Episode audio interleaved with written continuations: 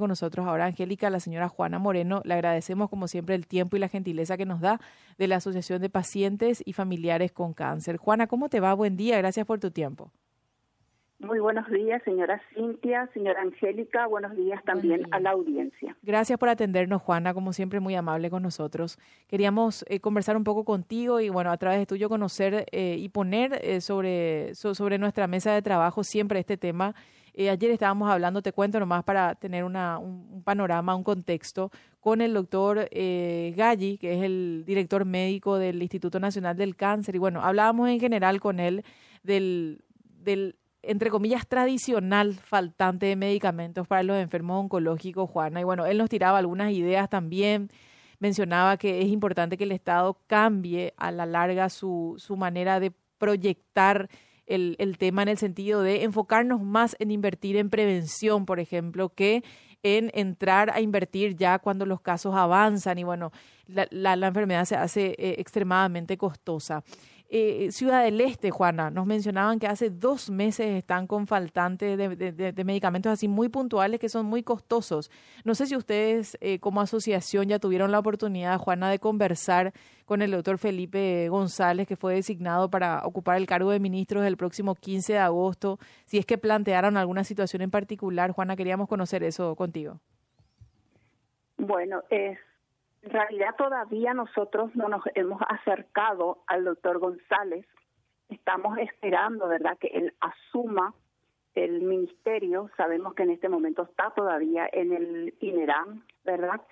Y a partir de allí también nosotros, ¿verdad?, este, presentarles nuestra propuesta como asociación, ¿verdad? Esperamos, ¿verdad?, de que esta persona sea una persona abierta, que sea una persona con quien se pueda mantener un diálogo, ¿verdad? Y este creemos que va a ser así, ¿verdad? Porque conocemos la trayectoria que tiene el, el doctor González, ¿verdad?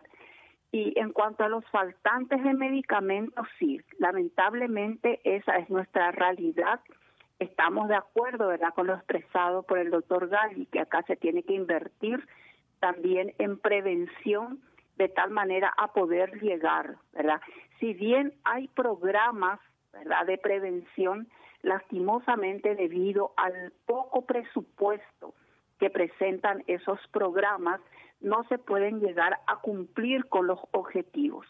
Porque cuando estamos hablando de prevención, tenemos que munir de todas las herramientas necesarias a ese profesional.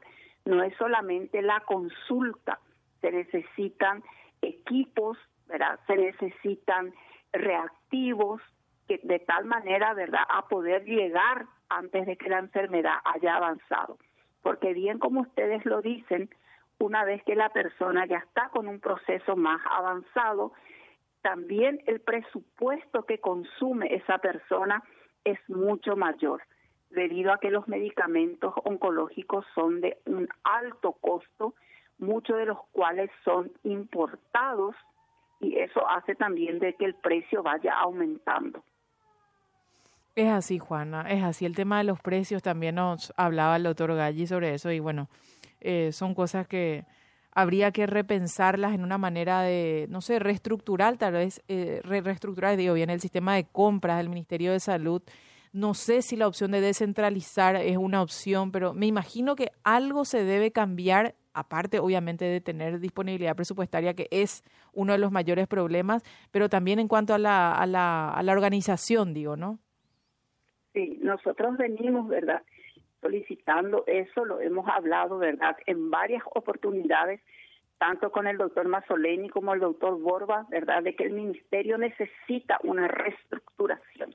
Y cuando estamos hablando de una reestructuración, hablamos de todo el sistema no solamente pasa por las personas.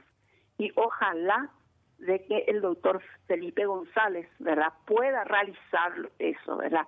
Porque hay que tener en cuenta que son varios factores que se deben conjugar para que se deba para que se pueda dar eso, ¿verdad? Y eso tiene que nacer del ejecutivo, ¿verdad?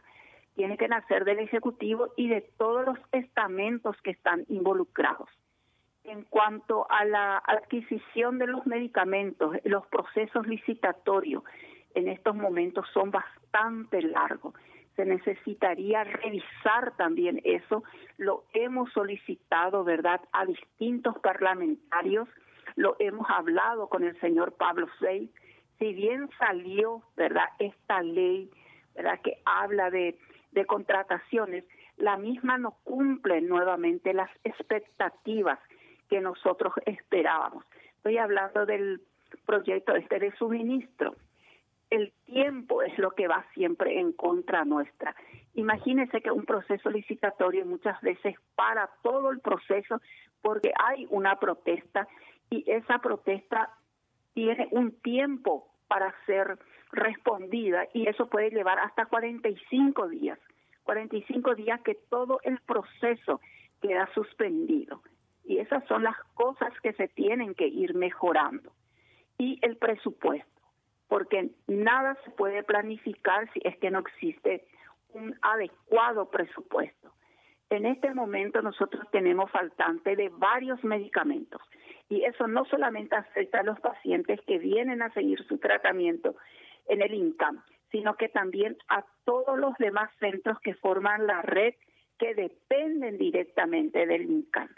Entonces la cantidad de pacientes es cada vez mayor las necesidades son cada vez mayor. No hablamos solamente de necesidades en cuanto a la provisión de medicamentos, sino que también hablamos en cuanto a las necesidades de cubrir los estudios que necesitan los pacientes. En este momento hay una larga lista de pacientes que están esperando realizarse resonancia magnética si bien el Ministerio de Salud ha lanzado con bombos y platillos que van a existir cinco resonadores a nivel público, esa no es en este momento una realidad.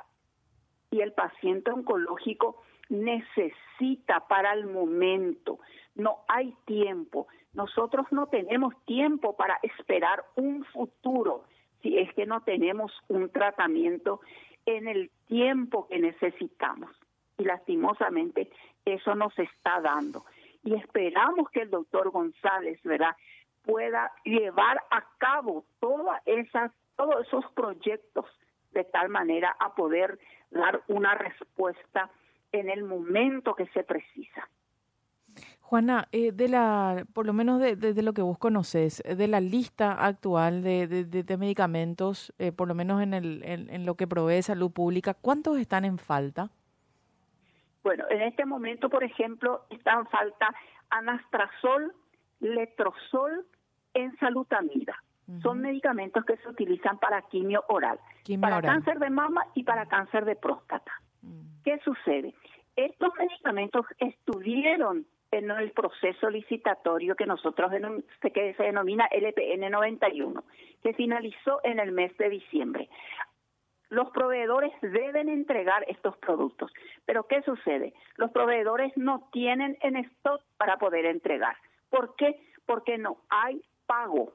Entonces, al no haber pago, ellos tampoco tienen seguramente la capacidad económica como para poder importar estos productos. Porque hay que tener en cuenta que el costo también es bastante elevado. Tenemos otros faltantes, ¿verdad? que ni siquiera estuvieron en la licitación de la LPN 91. ¿Por qué? Porque los montos de esa licitación superan el doble del presupuesto que estaba asignado para la parte de la compra de medicamentos. Entonces se tienen que ir haciendo en forma parcelada y el proceso licitatorio es bastante largo. Entonces eso hace que llegue un momento en que estemos en el Instituto del Cáncer con stock cero. Tenemos en este momento siete faltantes de medicamentos. Cisplatino es un medicamento que desde diciembre no tenemos.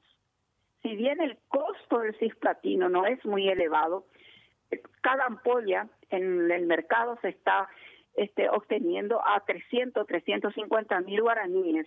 El paciente necesita mínimo dos ampollas semanales para poder realizarse su quimio. Y hay pacientes que no tienen esa posibilidad de estar pagando 700 mil guaraníes semanales. Tenemos el caso de la compañera Susana Zanabria, que nosotros habíamos pedido solidaridad por las redes sociales. ¿Por qué? Porque la familia no está en condiciones de comprarle las dos ampollas que ella necesita. Ella mañana viernes tiene que hacerse y hasta este momento este, la familia está teniendo para comprar una ampolla recién. Terrible. Y si no se hace mañana su tratamiento, entonces ese tratamiento no le sirve, hablando así pronto y ligero. Al interrumpir los ciclos, lógicamente el resultado que el médico espera obtener no va a ser el que sea el más óptimo. Es así, Juana. Falta carboplatino, otro medicamento que utilizan distintas patologías. ¿Y hace cuánto tiempo están en falta los que son más costosos, Juana? más o menos si tiene una perspectiva del tiempo. Y los más costosos hace aproximadamente un mes. Un mes. Un mes, ¿verdad? Lo que este palgociclip, por ejemplo. Imagínense quién es el paciente que va a tener 20 millones, 25 millones para estar comprando cada caja de palgociclip que te dura exactamente 21 días. No, imposible, no, no, no, hay bolsillo que aguante. No hay bolsillo que pueda aguantar. ¿verdad? Entonces, si bien estos medicamentos se introdujeron, ¿verdad? Y se hacen ahora por licitaciones, porque antes teníamos que hacer también por recursos de amparo. Esa también es otra este, otra situación que el ministro de Salud debe este, estudiarla muy bien, ¿verdad? Necesitamos que haya mayor inclusión de medicamentos oncológicos. De tal manera también a que este, los costos se vayan aminorando, porque es mucho más fácil comprar en grandes cantidades, económicamente hablando, que estar comprando para cada paciente que va necesitando y tenga que recurrir al recurso de amparo. Es así. Juana, gracias por tu tiempo, como siempre, tu gentileza también. Vamos a seguir hablando seguramente. Te mando un abrazo.